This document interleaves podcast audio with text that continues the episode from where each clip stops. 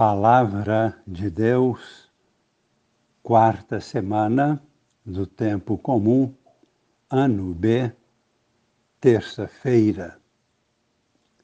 Amigos e irmãos, participantes da vida nova em Cristo, com Maria em oração. Cristo é verdadeiramente o melhor e único modelo para a nossa vida cristã. Estamos meditando nesta última semana e hoje a carta aos Hebreus, agora com o capítulo 12, versículos de 1 a 4, e o escritor sagrado, após recordar-nos os grandes modelos na fé no Antigo Testamento, nos apresenta agora o próprio Cristo Jesus, o Senhor, como nosso paradigma na vida cristã. Cristo como Deus bem poderia escolher para si um caminho suave e sem o peso dos sofrimentos. Porém, sua opção foi pelo caminho da cruz. E por isso mereceu receber de seu Pai a verdadeira glorificação, após passar pelo suplício da cruz.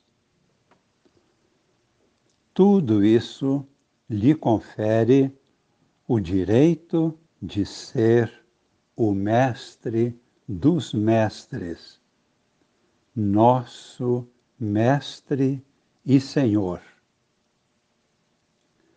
Cristo tem autoridade para nos conduzir pelos caminhos da vida, sobretudo nos momentos mais difíceis, pois ele passou por todas as provas e terminou sua vida gloriosamente, vencendo a dor, o pecado e a própria morte em sua ressurreição.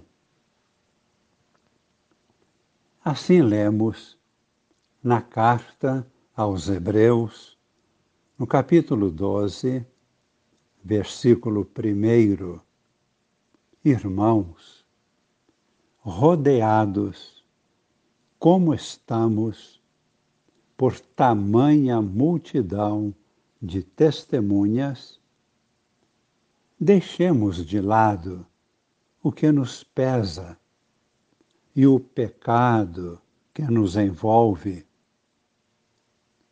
Empenhemo-nos no combate que nos é proposto e o versículo 2, com os olhos fixos em Jesus, que em nós começa e completa a obra da fé, em vista da alegria que lhe foi proposta, suportou a cruz não se importando com a infâmia, e assentou-se à direita do trono de Deus, o Pai, no céu. Observemos bem o foco que nos é apresentado: Cristo Jesus devemos ter os nossos olhos fixos nele. Ele inicia a obra da fé em nós e também ele completa em nós esta obra da fé. Ouçamos agora nos versículos 3 e 4 a profunda exortação da palavra de Deus. No versículo 3, lemos: Pensai, pois, naquele que enfrentou uma tal oposição por parte dos pecadores, para que não vos deixeis abater pelo desânimo. Vós ainda não resististes até ao sangue na vossa luta contra o pecado. Perguntamos, e por que dizemos que Jesus inicia e completa em nós a obra da fé? É porque em Cristo torna-se realidade tudo aquilo que nós cremos e esperamos. Ou, para dizer, com palavras nossas de cada dia, em Cristo realizam-se todos os nossos sonhos. Ele concluiu a peregrinação de retorno para Deus, não sozinho, mas levando em seu corpo todos aqueles que viveram a verdadeira obediência à palavra de Deus. Todo o povo de Deus, em Sua pessoa, em Cristo. Todos alcançam a plenitude da vida. No Evangelho de hoje, Jesus atende amorosamente a súplica humilde e confiante de um pai aflito. Ressuscitou a filha de Jairo. E por quê? Porque Jesus é a própria força da ressurreição e da vida. Pelo caminho, Jesus curou a pobre senhora hemorroísa que sofria durante toda a sua vida de uma contínua perda de sangue.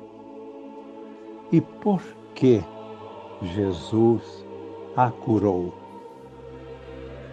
Porque Jesus viu claramente sua humildade e sua fé confiante. Por isso lhe disse: Filha, a tua fé te curou. Vai em paz e fica curada dessa doença para sempre. Rezemos com toda a simplicidade do nosso coração, com aquela mesma fé e confiança de Jairo diante da morte de sua própria filha, a confiança simples, humilde da hemorroísa que pensou: quero apenas tocar no manto dele e ficarei curada. Senhor, estende sobre nós as tuas mãos, derramando em nossos corações a tua misericórdia, a tua bênção. Que esta bênção chegue a todos os nossos familiares, a toda a nossa igreja, que chegue esta bênção a toda a humanidade. Abençoe-nos o Deus Todo-Poderoso, Pai e Filho e Espírito Santo. Amém.